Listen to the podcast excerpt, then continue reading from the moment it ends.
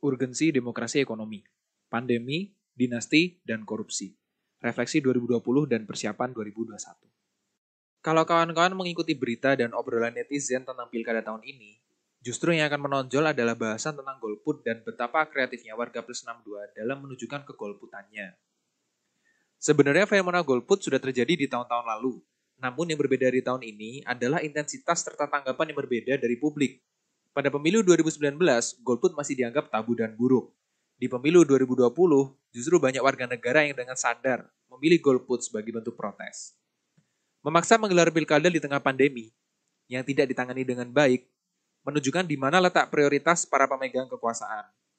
Ditambah lagi dengan ditangkapnya dua menteri oleh KPK dalam waktu berdekatan, semakin membuat masyarakat mempertanyakan kemampuan dan kemauan pemerintah. Apa yang salah sudah 75 tahun kita merdeka dan 22 tahun pasca reformasi. Kenapa Zamrud Katulistiwa yang kaya ini belum bisa memberi kesejahteraan bagi semua?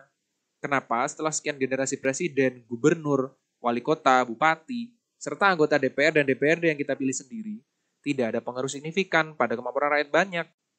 Pandemi, dinasti, dan korupsi. Pandemi ini sebenarnya membantu kita melihat lebih jelas bobroknya sistem yang ada rakyat semakin menyadari bahwa kita hanya dianggap setiap lima tahun sekali. Di luar masa tersebut, ya harus diri masing-masing.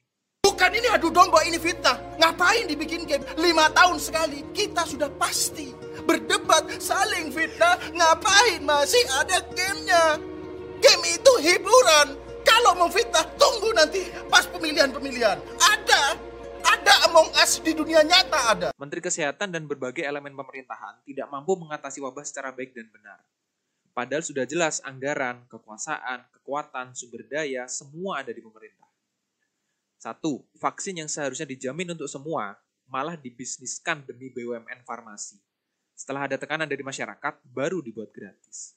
Dua, penegakan hukum atas kerumunan massa tidak konsisten. Itu pun menggunakan UU karantinaan kesehatan yang jelas-jelas tidak ada konsekuensi pidananya untuk PSBB. Tiga, puluhan rumah sakit menyatakan dirinya penuh namun masih saja tidak ada sense of crisis. Mungkin salah satu penyebabnya adalah karena penggunaan statistik yang menina-bobokkan. 4. Tidak mampu memenuhi kebutuhan rakyat selama pandemi, tapi malah menunggangi inisiatif hashtag rakyat bantu rakyat yang lahir organik dengan memberikan penghargaan ala-ala. Ia jelas ditolak mentah-mentah. Salut atas pernyataan sikap dari Solidaritas Pangan Jogja. Catatan, ketidakmampuan pemerintah dalam mengatasi pandemi ini sudah bukan rahasia lagi. Daftar lengkapnya ada di tulisan saya sebelumnya mengenai UBI. Itu pun masih gak ada malunya dengan terus menyalahkan warga atas COVID yang tak kunjung reda. Salah satu hal terkonyol yang sepenuhnya ada di kekuasaan pemerintah dan jelas-jelas akan memperparah wabah adalah pemaksaan pilkada. Berulang kali telah diingatkan oleh berbagai pihak, namun tetap saja bandel.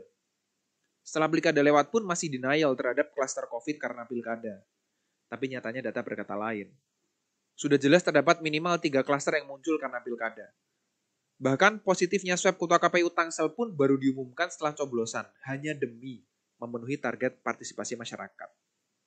Apa yang bisa menjustifikasi pengorbanan hak sehat dan hak hidup warga negara demi hak suara dalam pilkada? Nafsu akan kekuasaan, si Raja Tega. Para ahli menyebutnya dinasti politik. Dan bicara pilkada 2020, ada lebih dari 140 anggota dinasti politik bertarung di gelaran itu. Mengapa dinasti politik muncul dan mengapa sejumlah pihak menentangnya?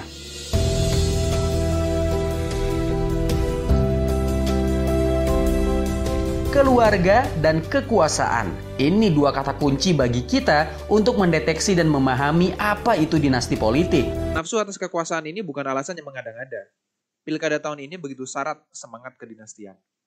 Satu, anak serta menantu presiden aktif ikut nyalon dan menang, padahal dahulu sang anak pernah menyampaikan hal yang sebaliknya. Dua, keluarga dinasti politik yang paling beken, Ratu Atut, masih bisa menang di tiga daerah. Tiga, ada satu daerah yang diperebutkan oleh tiga dinasti sekaligus, yaitu kota Tangerang Selatan.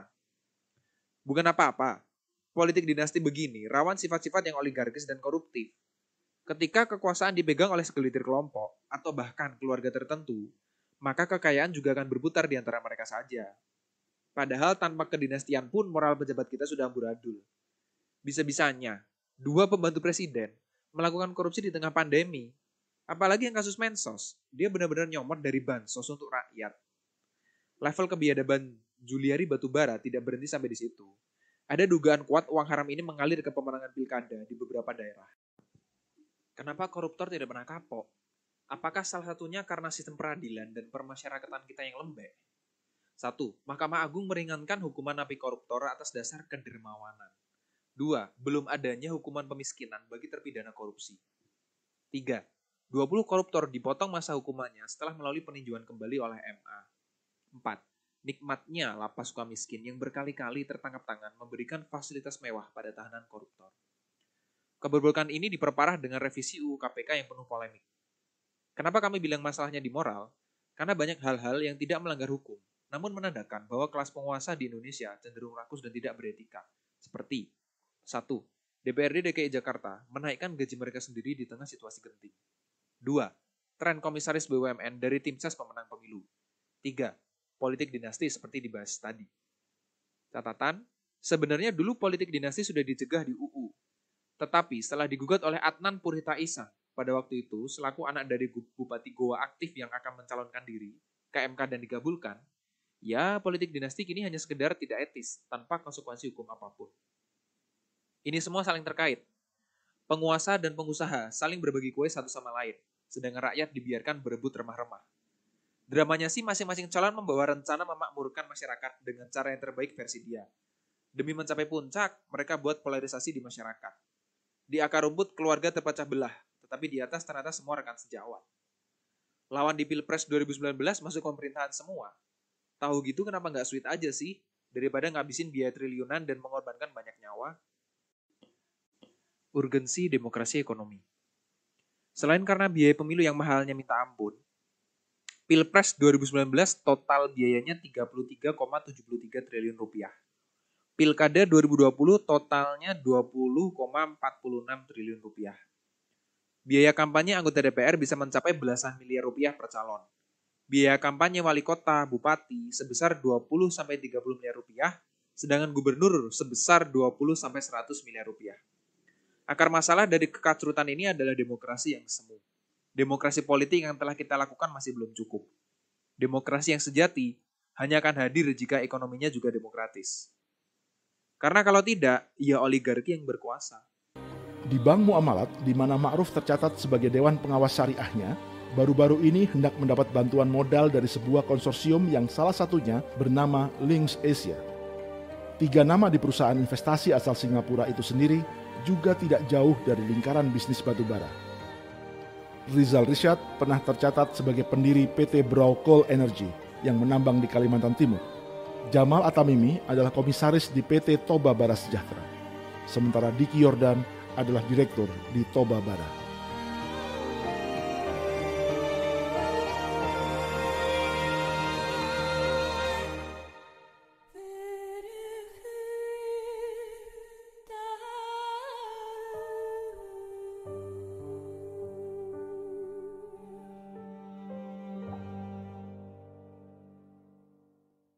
Pemegang kekuasa dan pemilik uang berkelindan dan saling membantu untuk memperkaya diri mereka yang sebenarnya sudah makmur. Meninggalkan rakyatnya mengais-ngais dan berharap belas kasihan dari hartawan yang dermawan. Dengan situasi kemiskinan dan kesenjangan yang tak kunjung membaik, tidak heran kalau politik uang masih subur. Rakyat diberikan janji-janji manis kampanye belaka. Kecewa tentu iya, tapi entah mengapa rakyat juga nyatanya pemaaf dan pelupa. Lingkaran setan ini jadi tak ada hentinya, Padahal demokrasi ekonomi itu amanat konstitusi dan TAP MPR nomor 16 MPR 1998 yang lahir di masa reformasi. Tapi hingga kini implementasi nyatanya masih nol besar. Realisasi sistem ekonomi kita justru semakin menjauh dari nilai-nilai yang ditanamkan pada UUD 1945. Mungkin kawan-kawan merasa istilah demokrasi ekonomi ini terlalu ngawang ya. Wajar sih, kapan coba kita pernah diajari tentang itu? Para ahli pun diajak ketemu seminar bareng saja belum sepakat. Redaksi pasal 33 ayat 4 UUD 1945 juga tidak membantu. Perekonomian nasional diselenggarakan berdasar atas demokrasi ekonomi dengan prinsip kebersamaan, efisiensi berkeadilan, berkelanjutan, berwawasan lingkungan, kemandirian, serta dengan menjaga keseimbangan kemajuan dan kesatuan ekonomi nasional. Sekilas terkesan bahwa definisinya gamblang.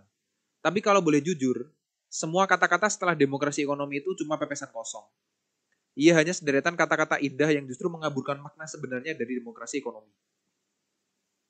Jika menilik sejarahnya, hal ini bisa dimaklumi karena ayat 4 dan 5 pasal 33 adalah hasil amandemen keempat di tahun 2002. Proses diskusinya sendiri disinyalir alot antara pendukung versus penentang liberalisme ekonomi. Kesimpang siuran ini diperparah dengan dicabutnya penjelasan pasal 33 UUD 1945, sedangkan isinya sangat krusial. Dalam pasal 33 tercantum dasar demokrasi ekonomi. Produksi dikerjakan oleh semua, untuk semua, di bawah pimpinan atau penilikan anggota-anggota masyarakat. Kemakmuran masyarakatlah yang diutamakan, bukan kemakmuran orang seorang. Sebab itu, perekonomian disusun sebagai usaha bersama berdasar atas asas kekeluargaan. Bangun perusahaan yang sesuai dengan itu ialah koperasi. Kalau kawan-kawan penasaran dari mana asal-muasal istilah terklise, koperasi adalah sokok guru perekonomian, mungkin paragraf di atas bisa menjadi jawaban. Apa efeknya kalau ekonominya demokratis? Masih ragu kalau demokrasi ekonomi melalui kooperasi lah yang bisa mewujudkan sila kelima Pancasila? Baik, mari kita belajar dari dua daerah yang telah menjalankannya terlebih dahulu. Basque Country di Spanyol dan Emilia Romagna di Italia. Basque Country.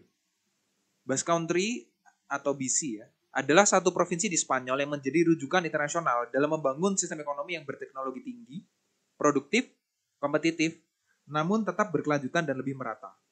Ia juga dikenal sebagai markas dari kooperasi pekerja terbesar di dunia, Mondragon. Mondragon merupakan satu konglomerasi kooperasi yang terdiri dari 96 kooperasi dan 141 anak perusahaan, 14 pusat penelitian, serta lebih dari 81 ribu pekerja. Konglomerasi ini bukan kaleng-kaleng. Ia bergerak di empat bidang usaha, yaitu keuangan, industri, distribusi, dan pendidikan. Mondragon punya bank sendiri, asuransi sendiri, supermarket sendiri, universitas sendiri, bahkan pabrik sendiri. Asiknya lagi, semua itu dimiliki bersama oleh para pekerja di Mondragon, bukan investor antah berantah. Mendengar kata koperasi pekerja, kawan-kawan mungkin bertanya-tanya, apa istimewanya? Di Indonesia juga banyak kan? Tiap kantor ada tuh. Nah, secara umum ada empat perbedaan. Pertama, kita menyebutnya biasanya koperasi karyawan kalau di Indonesia, sedangkan yang kita maksud di sini koperasi pekerja. Ada perbedaan dari bidang usaha, status anggota, nafkah utama anggota, dan tempat kerja anggota. Bidang usahanya kalau koperasi pekerja itu sesuai keahlian anggota, kalau di Kopkar umumnya simar minjam dan konsumsi. Untuk status anggota, di koperasi pekerja mereka adalah pekerja dan pemilik. Kalau di koperasi karyawan mereka hanya pemilik. Lalu nafkah utama anggota, kalau di koperasi pekerja ya bersumber dari koperasi. Kalau koperasi karyawan bersumber dari suatu perusahaan induk. Ya kalau teman-teman perhatikan selalu ada dua kan, ada PT-nya perusahaan utama, dan ada koperasinya. Lalu berikutnya ya tempat kerja anggota. Kalau anggota di koperasi pekerja, itu tuh ya bekerja di koperasi tersebut. Tapi kalau Kopkar, pemilik dari koperasi karyawan itu bekerja di suatu perusahaan lain, yaitu perusahaan induk. Ya, makanya bentuk koperasi yang kita kenal sebagai Kopkar di Indonesia itu berbeda dengan koperasi pekerja yang dimaksudkan di sini, dengan Mondragon. Pada Kopkar selalu ada dua entitas, yaitu perusahaan induk yang berbentuk PT dan koperasi yang didirikan oleh karyawan dari PT tersebut. Artinya, anggota sekaligus pemilik dari Kopkar bukanlah pegawai Kopkar itu sendiri, melainkan pegawai dari perusahaan induk. Contohnya adalah Koperasi Astra dan Koperasi Telkomsel. Di situs web masing-masing koperasi, terpampang jelas bahwa anggotanya adalah karyawan tetap dari perusahaan induk. Koperasi pekerja memang barang aneh kalau di Indonesia, tapi kalau kita pahami manfaatnya, seharusnya ini worth it untuk kita wujudkan. Berbagai kebijakan yang terkesan idealis dan mengutamakan pekerja, karena mereka adalah pemilik juga, bukanlah mimpi belaka di Mondragon. Satu, Rasio gaji pekerja terendah kata tertinggi 1 banding 6. Dua, Kebijakan anti PHK dan jaminan kerja bagi anggota. Tiga, Keputusan tertinggi di tangan pekerja dengan satu orang satu suara. Empat, Profit perusahaan dibagikan kepada pekerja, bukan investor. Perusahaan yang dimiliki oleh para pekerjanya ini sangat kuat dalam menghadapi krisis baik krisis finansial 2008 maupun krisis karena pandemi di 2020. Berhasil mereka hadapi bareng-bareng. Solusi yang para pekerja ambil bukan PHK, seperti kebanyakan perusahaan kapitalis, tapi jauh lebih keren. Dengan budaya kooperasi yang kuat, besarnya Mondragon, dan solidaritas yang tinggi, tentu tidak aneh kalau Basque Country menikmati satu, Human Development Index nomor 2 di Spanyol, dua, tingkat pengangguran terendah kedua di Spanyol, tiga, pendapatan per kapita nomor 8 di Eropa, dan empat, kesenjangan ekonomi yang rendah di level Eropa, setara dengan negara-negara yang lebih egaliter. Emilia Romagna Emilia Romagna adalah sebuah provinsi di Italia yang disebut sebagai salah satu daerah dengan ekonomi koperasi terpadat di dunia. Gelar ini wajar ia dapatkan karena satu per tujuh dari warganya bekerja di koperasi pekerja. Dua per tiga dari penduduknya adalah anggota koperasi, dan koperasi menyumbang 30% produk domestik brutonya. Situasi ini bisa terwujud karena dukungan pemerintah dan regulasi. Pasal 45 UUD Italia mengakui semangat dan manfaat koperasi secara gamblang. Lalu ada tiga regulasi yang saling terkait untuk membantu ketersediaan modal gerakan koperasi. Salah satunya adalah kebijakan bahwa 3% dari SHU koperasi harus masuk ke lembaga pengelola dana bergulir milik bersama. Tidak hanya permodalannya yang inovatif, di Italia juga dikenal bentuk koperasi yang jarang ada, yaitu sosial koop atau koperasi sosial. Bentuk koperasi ini telah diakui secara legal dan mendapatkan insentif dari pemerintah. Sosial koop adalah koperasi yang mengutamakan manfaat bagi komunitas setempat dan masyarakat yang termarginalkan. Ada dua tipe sosial koop, yaitu tipe A yang menyediakan layanan sosial, kesehatan, pendidikan, dan rekreasional serta tipe B yang menyediakan pelatihan dan lapangan kerja bagi kelompok masyarakat yang kurang beruntung. Di Emilia Romagna, sosial koop adalah denyut nadi utama. Apalagi di Bologna, ibu kota Emilia Romagna, lebih dari 85% layanan sosial di kota ini diselenggarakan oleh sosial koop. Dengan ekosistem kooperasi yang matang, saling mendukung, serta layanan sosial yang mumpuni, tidak heran kalau Emilia Romagna menikmati 1. Human Development Index nomor 2 di Italia 2. PDB per kapita nomor 5 di Italia 3. Tingkat pengangguran kedua terendah di Italia 4. Tingkat kemiskinan relatif terendah nomor 3 di Italia European Commission pun mengakui Emilia Romagna sebagai salah satu daerah terdepan di Eropa dalam hal kewirausahaan, inovasi, dan dinamisme ekonomi. Catatan, satu hal yang menarik adalah meski Basque Country dan Emilia Romagna sama-sama menjadi contoh nyata demokratisasi ekonomi, tapi mereka mengambil jalur yang berbeda. Basque Country lebih bergaya sentralisasi dengan Mondragon sebagai jangkar, sedangkan Emilia Romagna lebih desentralisasi dengan puluhan ribu koperasi yang independen namun berjejaring. Demokrasi kok di ekonomi? Aneh ah. Nah, kenapa kami yakin betul demokrasi ekonomi ini kuncinya? Ya karena selama 75 tahun Indonesia merdeka, demokrasi ekonomi belum pernah benar-benar menunjukkan taringnya. Jadi tidak adil kalau kita bilang demokrasi ekonomi adalah sistem yang gagal. Lah dicoba aja belum. Selama 27 tahun saya hidup di bumi Indonesia ini, hampir semua kebijakan yang lahir belum pernah menyerang inti dari kebusukan dan ketimpangan ini semua, yaitu kepemilikan. Demokratisasi kepemilikan adalah titik ungkit yang diabaikan oleh ribuan ekonom di seluruh penjuru bumi. Bahkan organisasi sekelas World Economic Forum pun tidak menyentuhnya. Mereka mentok di stakeholder capitalism. Begitupun 100 ekonomi Indonesia dalam buku yang diterbitkan oleh Indef pada tahun 2016 ini. Judul bukunya Menuju Ketangguhan Ekonomi, Subangsaran 100 Ekonom Indonesia. Di buku ini tidak ada satu ekonom pun yang melirik koperasi, demokrasi ekonomi, atau kepemilikan sebagai fokus subangsaran. Koperasi disebut hanya dalam hitungan jari, itu pun selalu bersandingan dengan UMKM dalam program-program belas kasihan pemerintah. Mau ribuan kali pemilu presiden dan kepala daerah, tapi kalau kepemilikan terhadap pos-pos penting yang menguasai hajat hidup orang banyak tidak didistribusikan dengan lebih merata, ya begini-begini saja bangsa kita. Seru gak sih ngebayangin kalau pekerja memiliki perusahaannya, rumah sakit dimiliki oleh para pasiennya, siswa, guru, dan orang tua menjadi pemilik dari sekolahnya, BUMN dimiliki oleh para konsumennya, kampus dimiliki oleh para mahasiswa dan dosennya, Gojek dan Grab dimiliki oleh para drivernya, bank dimiliki oleh para nasabahnya, dan supermarket dimiliki bersama oleh konsumen dan karyawannya, mungkin saat ini terasa aneh. Tapi di berbagai penjuru bumi, hal tersebut sudah terwujud. Dulu juga usulan kerja 8 jam sehari, 5 hari seminggu, dianggap utopis dan tidak mungkin kerja 12 sampai 14 jam sehari, 6 hari seminggu ada hal yang biasa. Tapi dengan perjuangan para buruh, apa yang dianggap normal pun berubah. Pemilik adalah ultimate beneficiary, penerima manfaat akhir. Mereka adalah pemegang kekuasaan tertinggi atas apa yang organisasi lakukan. Sudah sewajarnya, revolusi kepemilikan kita lancarkan. Owning class, para kelas pemilik, selalu menjadi penguasa demokratisasi kepemilikan adalah kunci menjatuhkan mereka. Tentu, melalui kooperasi, supaya satu orang satu suara, bukan satu rupiah satu suara. Bagaimana? Sudah mulai tergoda dengan demokrasi ekonomi? Langkah pertama untuk membangun ekonomi yang lebih baik bagi semua adalah belajar dan berjejaring bersama. Inilah yang kami sedang lakukan di Gapatma Demokrasi Ekonomi. Melalui berbagai diskusi daring, upload rekaman diskusi ke YouTube, dan Spotify, layar tancap daring, rekomendasi konten, serta komunitas diskusi. Demokrasi ekonomi harus segera dimainstreamkan supaya lebih banyak orang sadar di mana salahnya tatanan Indonesia kini. Kami yakin kawan-kawan sudah lama menyimpan rasa amarah dan frustasi. Banyak sudah melihat dan merasa bahwa sistem kita saat ini salah, tetapi belum tahu seperti apa sistem yang lebih baiknya. Kami sodorkan ide yang tertidur lama, demokrasi ekonomi melalui kooperasi. Mari kita bangkitkan bersama supaya meme berikut hilang tanda bintangnya. Keadilan sosial bagi seluruh rakyat Indonesia, tanda bintang, syarat dan ketentuan berlaku.